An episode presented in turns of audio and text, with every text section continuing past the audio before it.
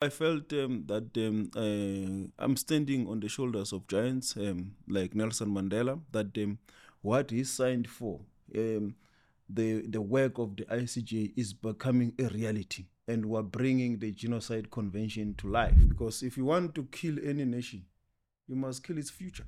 Uh, there's no state that will stand and say, indeed, you are correct. We are committing genocide. It is established that you cannot justify genocide even on self-defense. Enjoy a wide range of views on this channel. Spread the fire. Spread the fire. Spread the fire. Spread the fire. Welcome back to SMWX. And today I am extremely excited to be joined by none other than the Minister for Justice in South Africa, Mr. Ronald Lamola. Minister, thank you so much for joining us on SMWX. Thank you very much, eh, Caesar, and to the listeners. You might be seen as one of the most important politicians in global politics right now, given the role you've played in our case at the ICJ.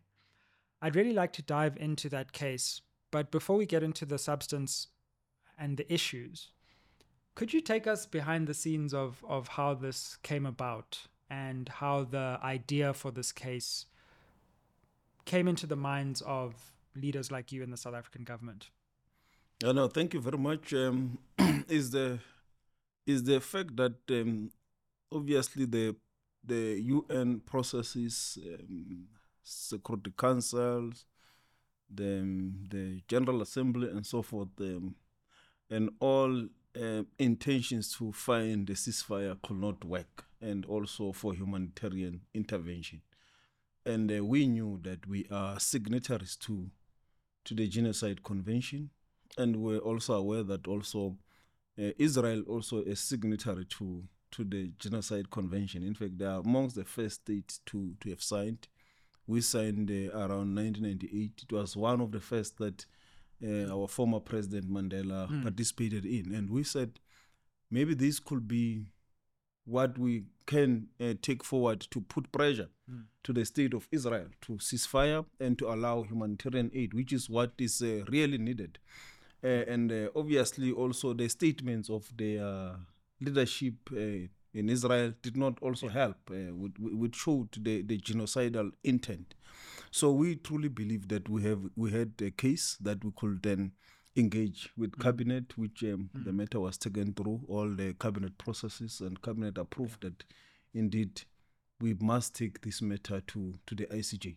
Can you tell us anything about cabinet that that you're allowed to divulge? Just about what that moment was like in the cabinet meeting. Uh, was it was it a unanimous thing? Um, and and what were your feelings just when that came into cabinet when you knew but the rest of South Africa didn't know this momentous step was going to be taken?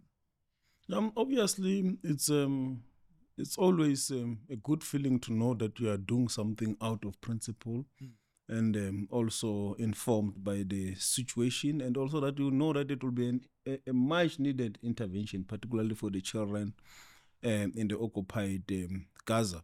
So it was something that was uh, very heartwarming, and um, we, we we felt that uh, it's something that we will also need to put um, a, a, a, well-rounded team, Yeah. di- diversified, but also with expertise um, in international law, both from our own country and also wherever that we could find um, uh, people committed to the cause in the globe. And we were glad that um, there were people uh, in the globe who were willing to come into the to the space to add their expertise. And the president uh, gave this his full support. Um, what have the conversations been with him over this issue? Yes, he did uh, provide um, his full support, and um, he, he, he, he, he- was very uh, forthright that uh, uh, we have a duty in terms of the convention to step to stop what is currently happening, because um, we he has also participated in various international fora where um, there was no headway in terms of a ceasefire, in terms of humanitarian intervention. You will also remember that he had just um, uh, addressed the, the climate change conference uh, in Dubai. Um, so, and also the, um, the, the UN Secretary General had invoked um, Article 99 of, the UN, which has never been invoked, which was historical. And it was vetoed uh, by the US at the Security Council. So it was clear that we needed something very drastic and urgent. So he he he he really put his weight behind it, and at the end he also gave, gave a thumbs up to to the to the team. Did he call you like he called the the Springbok coach at the end and said, "Wow, this was this was amazing"? yes, yes. At the beginning, yes, yeah. he did call. Did the, you have the a whole private team. conversation? That's yeah. Yeah, at the beginning, yes, he did call for for the whole team. What was and, that- um, he was that- spoke to yeah. the to the whole legal team, Mm. um, and we, we we allowed some some uh, public view of when he was encouraging the team. Yeah. But also, obviously, after the, Hmm. the hearing, we also spoke, and um, we felt uh, he felt that um, uh, we have uh, presented a compelling case. Yeah. Just on on a personal note, and and before again we get into the substance, because I have a lot of international law questions, and I'm sure I know you you know have great expertise in that field now. You're obviously a lawyer yourself as well, but on a personal level, can you take us into you know the journey there um, and what the atmosphere was like beforehand? Um, anything that maybe we haven't been able to see in the media um, about what it was like for you personally and some of the conversations that were, were happening. You were under a lot of pressure. Um, of course, the case went well, and I think we delivered it spectacularly eventually, but could have gone either way. And I'm sure that you were all quite uh, nervous in some way um, to see how things were going. Yeah, of, of, of course, it was uh, some of us the first time to appear in such a court, um, the highest organ of the UN, international Yeah. uh, adjudication of disputes between states. So obviously, you will uh, have a bit of uh, nerves, uh, think about how you will handle it. But uh, we had a very good team, Yeah. people that have been there. We just said, uh, let's relax and uh, let's do uh, what um, it's um, convey the message. Uh, the court just want to hear the message, and that's what we, we, we focused on. And um, eh, eh, before um, we, the team uh, sat together and said this should be the focus, and um, everyone, even after the hearing. Uh, so it was a very good camaraderie amongst the uh, the team that um, we indeed um, let's say this is for the good of humanity but also the feeling after was also very good because um, even as we were going in there was a lot of support uh, outside for israel and also for palestine. And the, the, the people from palestine and those who were supporting that they also gave us and showed us a lot of love which um, also encouraged us to understand that it's in the interest of humanity what we're doing. So we need to put our best foot forward. Yeah. And how did you feel when you were making your speech and, and just before and, and, and afterwards? Yeah, um, obviously, I felt um, that um, uh, I'm standing on the shoulders of giants um, like Nelson Mandela. That um, what he signed for, um, the the work of the ICJ is becoming a reality, and we're bringing the Genocide Convention to life. Um, as and when we were presenting the team, the the, the, the, the case, and uh, defining what the Genocide Convention means, so we felt that we're bringing it to life. So it was a very um, um, a, a heart-warming uh, and humbling experience. Yeah. Let's let's get into some some aspects of the case. Um, there's one thing I do want to want to clarify because I've seen some international law observers and commentators saying, "Well, why did we go for genocide, uh, which is the hardest thing to prove eventually? Um, let's say once we get past the provisional measures, when we could have gone for crimes against humanity or war crimes. But as I understand it, the only way we could get there as a third party was because the Genocide Convention allows us to do that, whereas other conventions like the Geneva Conventions wouldn't allow us to do that. So that's why uh, we kind of strategically used that convention to get to the court, in addition to believing in the substance of the case. Yeah, and also the, the reality is that there is an ongoing urgent situation, and also the Genocide Convention deals with humanitarian issues. And um, as you read the definition, it also deals with an intent to wipe up a, a whole state, issues of uh, civilian infrastructure, which is what is happening, flattening of uh, of the of the whole of the Gaza Strip and so forth. So that um, uh, uh, gave rise to to the convention being for some of these things being within the realm of the convention and obviously being backed also by some of the statements of the leadership of, of, of that country, Mm. which is an urgent situation. So this convention also uh, give um, an opportunity for an urgent uh, indication or provisional measures. Yeah, absolutely.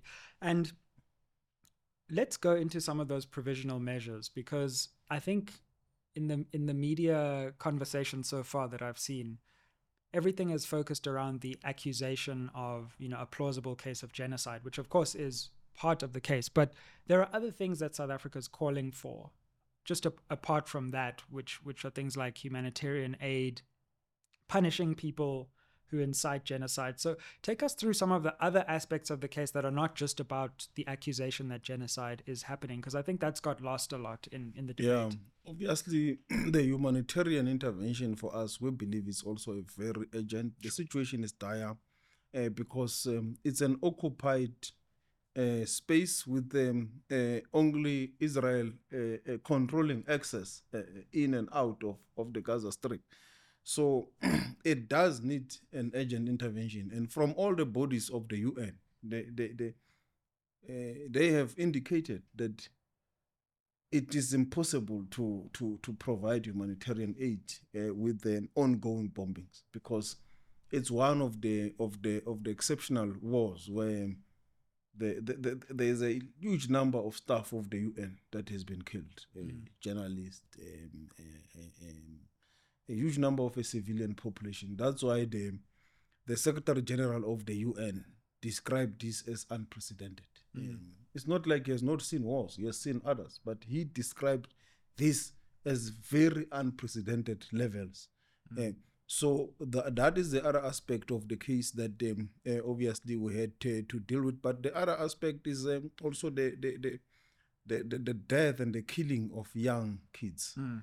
uh, in this environment. The, the the number of young kids that are being killed it's um it's uh, it's it's unprecedented in any war. So if if if if you look at it, it, also suits the what we are dealing with because if you want to kill any nation, you must kill its future.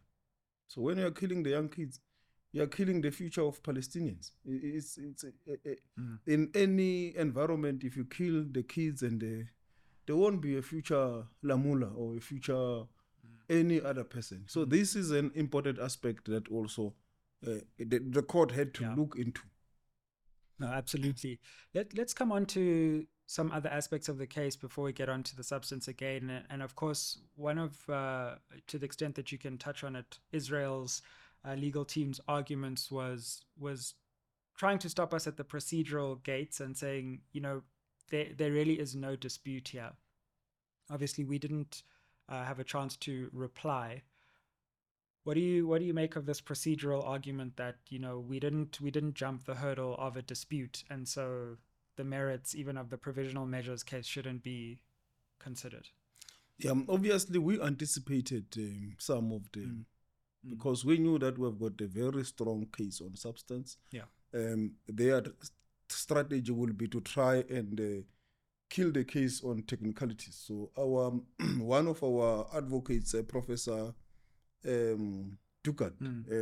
uh, uh, dealt with the point that uh, the, the the jurisdictional uh, point has been established because there has been engagement from the South African DIRCO by DG Dangor with um, Israel, his counterparts, and there was no response that was satisfactory. Therefore, we, we had to proceed because the situation is urgent and dire. Uh, there is no state that will stand and say, indeed, you are correct.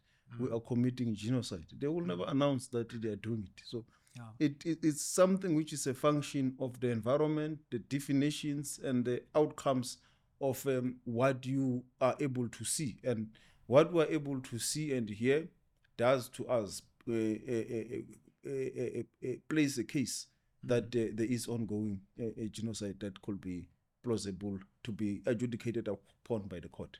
Yeah, absolutely. And seems strange to me. I mean, we went to the ICC already. Um, you know, with with this like complaint, we we've we've done so much at the UN. It just seems strange to me that the court wouldn't consider this case because you know someone didn't send an email at a certain time. Especially when the, the, the situation is so dire and urgent. Yeah, you can't really rely on technicalities Yeah. to kill this kind of a, of a matter Mm. where there's ongoing and plausible genocide. It would be disappointing. Yeah. Um, of course, you know, we, we, we made a case about the sheer amount of, of devastation to infrastructure, the amount of killing happening in Gaza, um, the living conditions.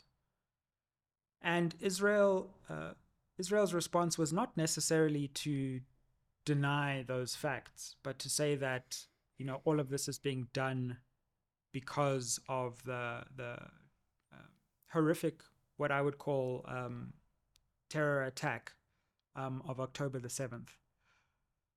What did you make of that? Because it seemed to me that that was lo- we had already preempted that, you know, through through um, Professor Vaughan Lowe's intervention, and while it might be relevant to the overall situation, it didn't seem very legally relevant uh, to the acts that we were um, accusing Israel of, of taking. Yeah, as you said, Prof. Indeed um, anticipated this point um, because um, the in terms of the jurisprudence of the court, it is established that you cannot justify genocide even on self-defense. Whatever the atrocities at its level, a genocide cannot be a, a justification for self-defense. So there is a, a indeed case law jurisprudence for the court. So that point can't stand. And um, secondly, you will remember that we even in our presentation we, we when we wanted to show the the genocidal uh, intent Mm. or plausibility of it we demonstrated that y- y- you, you can't say the target is just hamas and then you go for the whole population Mm. um, you should still live within the boundaries of the rules of law of of, of, of war or, or of engagement um, because now when you go for for for for for, for young kids um, the elderly hospitals everything i mean if the i- i- i- i- in the strictest terms of of of your target Mm. you should be able to as with the with the capability of the of the state of Israel, uh, and, and we demonstrated that they use the most uh, uh, recent technology, uh, pinpoint uh, drones and um, uh, uh, uh, the technology that is able to to deal with the pinpointing of particular targets. So why will you then um, go for the whole population, flatten buildings and so forth if you have got a particular target and it is indeed in self-defense? So this has gone far beyond it's not proportionate to the point of self-defense Just to zoom out on some of the statements that have been made outside the court, we had uh, spokespeople for the Israeli government accusing us of, as South Africa, of being Hamas's legal team. Um, what do you make of, of those kinds of statements, and how do you respond to those accusations?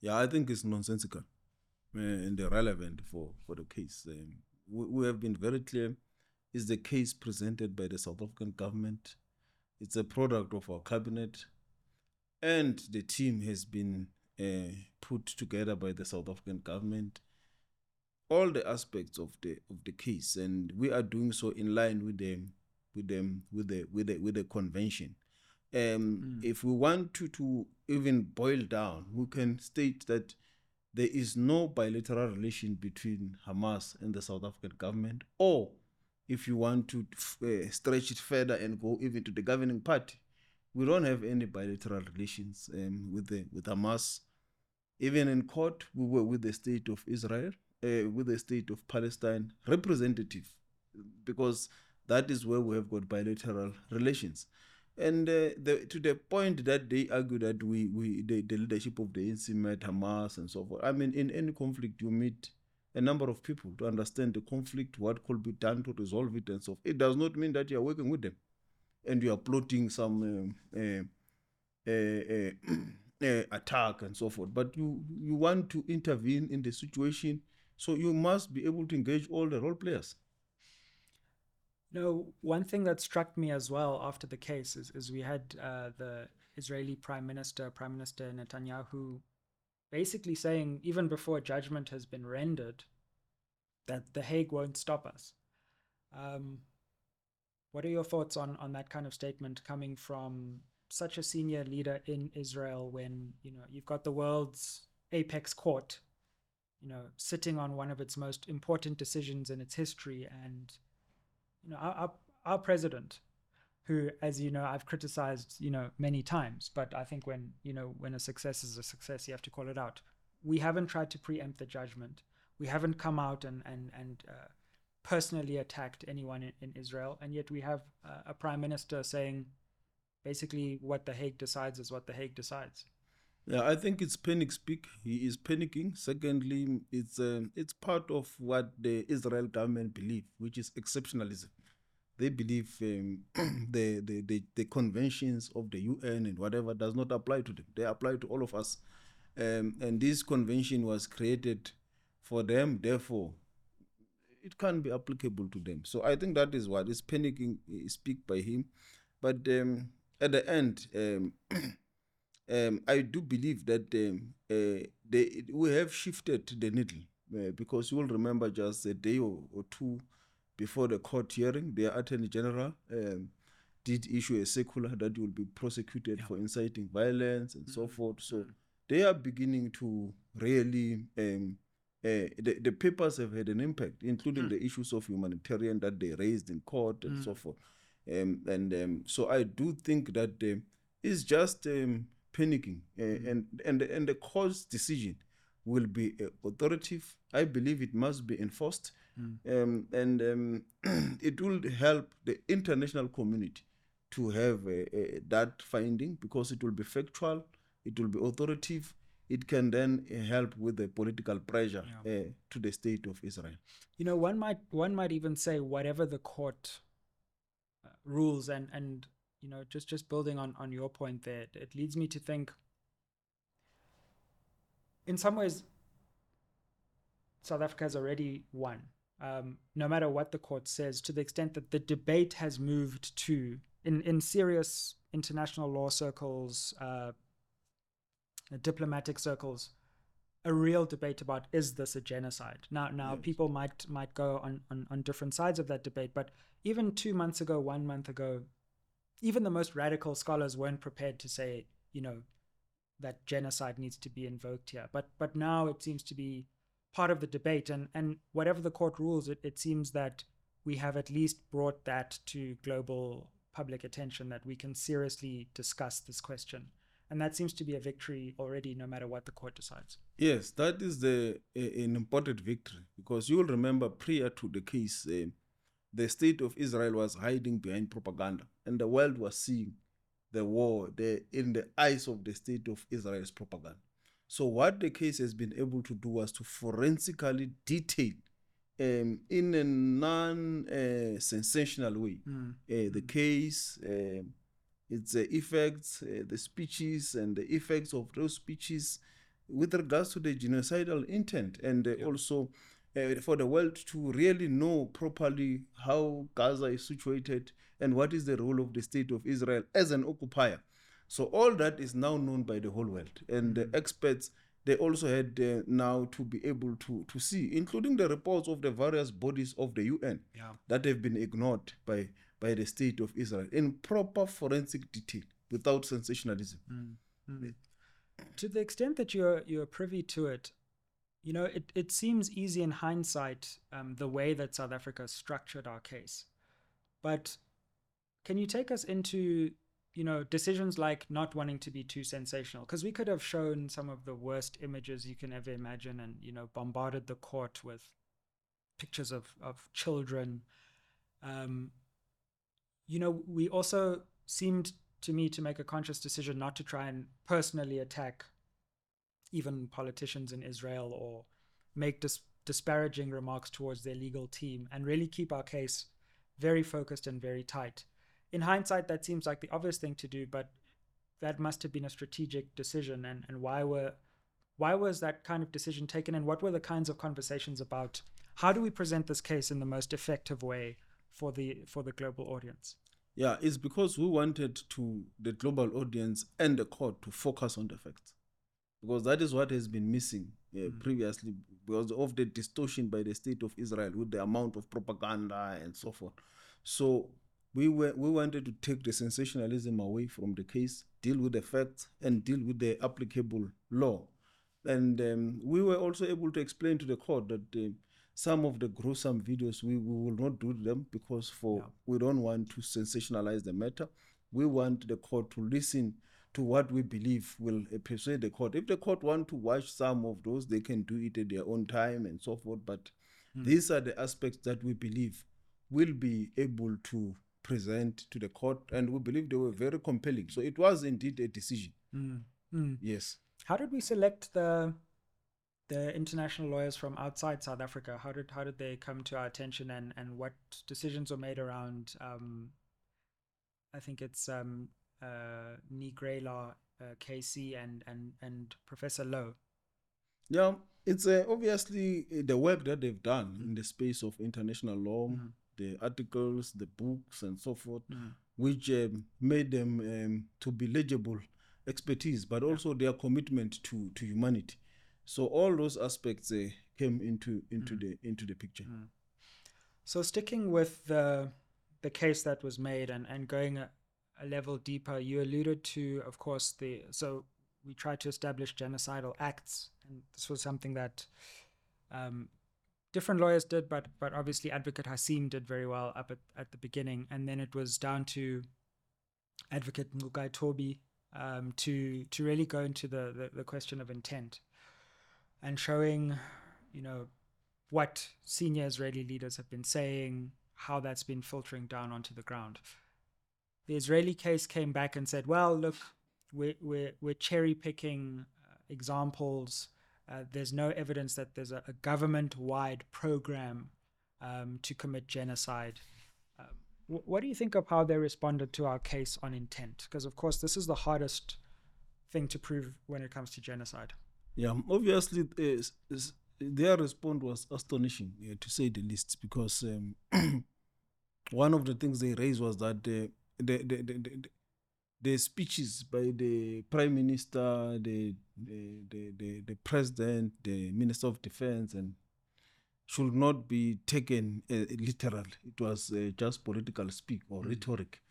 You, you can't take the speech of a prime minister as rhetoric. The, the prime minister speaks policy um, once the prime minister speak with such executive powers, um, it's, the policy of the of the state. Who, else will you get policy from? And it shows the intent. And I think, as you said, Advocate Ngcukaitobi did demonstrate that after all those speeches, um, the, the the generals and the soldiers on the ground, they understood it to mean exactly what the prime minister was saying uh, even singing about it, and they were actioning it on, on, on the ground, uh, doing as per the policy position of the of the of the of of, of, the, of the state of um, of um, of Israel. So, i the, the, the, the, their point on this that uh, it needed um, the cabinet, the war, uh, uh, uh, and so forth, the uh, uh, platform. The, it, it's um, it's it's it was just to shift the the, the the responsibility or the blame. The reality is that they have spoken and what they have said is policy, and that policy was acted upon. And the thing is, you would never expect a state to have an official document which says, right, today the genocide begins at 8 a.m. you Yeah, know? no, I mean, yeah, you're not going to get, happen. yeah. yeah, it's not But- possible. But, but, but yeah. I think one really strong point that we did make is that, I mean, some of the statements here just go so far, you know, even in other cases of genocide, you don't have such explicit statements from such senior um, people within the government. Um, and then the decision in our case as well to link that on the ground was something I didn't feel that there was a, a full response to from from the Israeli side. Yeah, no, no, they, they they- could not because they they had no rebuttal to it. It's factual, it's real, and uh, you see it on the ground. You see it with the with the work that is being done. And I I, I mean, even from the statement you quoted uh, of of yesterday of the Mm. prime minister, it's clear. He is very clear that they don't see any state of Israel beyond the war. After the war of Palestine, there won't be any. They don't see a two-state solution.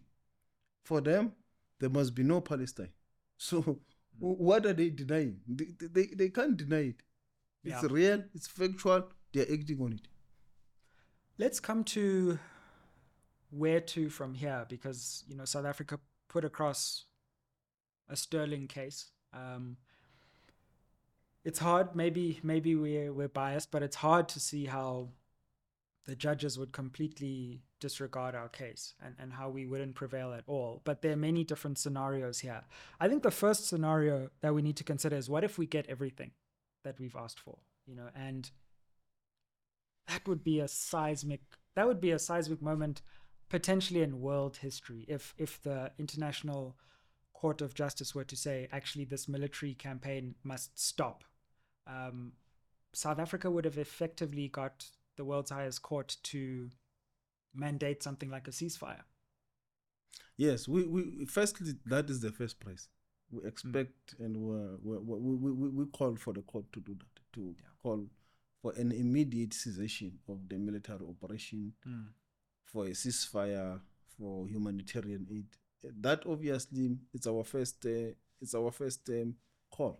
yeah what uh, what do you think the next steps would be if we got everything we wanted and, and how would we go about trying to secure implementation Yeah, it is firstly the enforcement. Uh, obviously, the, the, the state of Israel has already indicated, signaled that they may not um, uh, want to to abide by that. But I think the international pressure will be so will be just uh, impossible to ignore by the state of Israel because uh, one the whole globe will be united. Even their friends, they will end up being isolated. Even their friends in the U.S will end up uh, being under pressure even amongst their own population. You have seen there's already protests, um, and I believe that is the reason why they are more clearer now about a two-state solution. Uh, in Britain, there are protests and France and so forth. So once there is more of a factual uh, finding by the court, it will also help the NGOs across the globe, civil societies, to put pressure on their governments to pressurize the state of Israel to abide by this decision. And if they don't, we, we can still take the matter to the Security Council, where, as you are aware, the US has vetoed a lot of other decisions. And um, if vetoed, we can still take the matter to to the to the General Assembly itself of the of the UN. You'll remember Right. South Africa was expelled uh, for not abiding by uh, decisions of organs of the of the UN. So those are all processes that we'll have to to look into. it becomes very uncomfortable for for those states that have supported Israel in in this um, in its activities in in Gaza because many of them have accused us of hypocrisy, um, of of flouting international law, of not being as as condemnatory of Ukraine, uh, the Ukraine Russia situation, but. Suddenly, they're going to have to turn around and make a decision. Do they agree with the highest UN court in the world, or are they going to abandon all that sweet talking about uh, the global, uh, what, what do they call it, the international order, um, the global rule order? Yeah, they have no choice. I mean, if we we have to maintain a, a rules based international order. The rules based order. yeah, exactly. we, we, Yeah. we, we have to respect decisions of the of the of the of such an important organ of the UN. Uh, because that will also filter down to even states themselves, uh, where internally in the states people must respect court orders. It is important for the global rule of law that they abide, and I believe they will. And they will not only uh, on their own, some of them will be frog-marched by their citizens to abide by this uh, decision uh, in their own country. So I believe that uh, it is important that the court make the finding and that uh, uh, an international rule of law is uh, asserted to uh, Yeah. by the entire global community. So I don't see any state uh, escaping from this uh, important uh, obligation. What happens if the court rules against us? Uh, we have to hold that possibility out. And um, I guess one of the scenarios, the best case scenario is they give us everything we want. The worst case scenario is they give us nothing that we want. And they say that, you know, they're not going to issue any of our provisional measures. Um, what do you think that would mean for, for this um, wider issue going forward? Yeah, it will be a setback, um, obviously, for, for the rule of law. For peace um, in the occupied um, uh, Gaza and Palestine. But um, I think we will still have made our point. Um, we, we have shifted, as you said earlier. It's a conversation by academics, uh, civil society, in various UN multilateral fora. So we will just need to put pressure in those platforms where we are to continue with the with the with the struggle.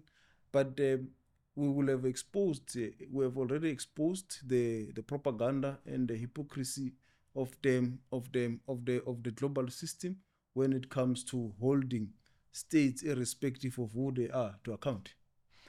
And after this provisional measures stage, um, if if there is uh, f- a further stage, and if the court wants to look into this further, can you take us through, you know, how you see this unfolding from here, and the kind of timeline for the full case itself and the actual merits, um, and you know, we've got an election coming up, so so I guess one of the questions is, you know, after 2024 will that future government you know still have the commitment for this case which could go two three years in, into the future? Um, are you committed to seeing this through to to the end of, of the case Yes, uh, and um, I believe we will still we are still the future government, so we will we are committed to to see it through. As um, it will take some years, uh, maybe two to three years.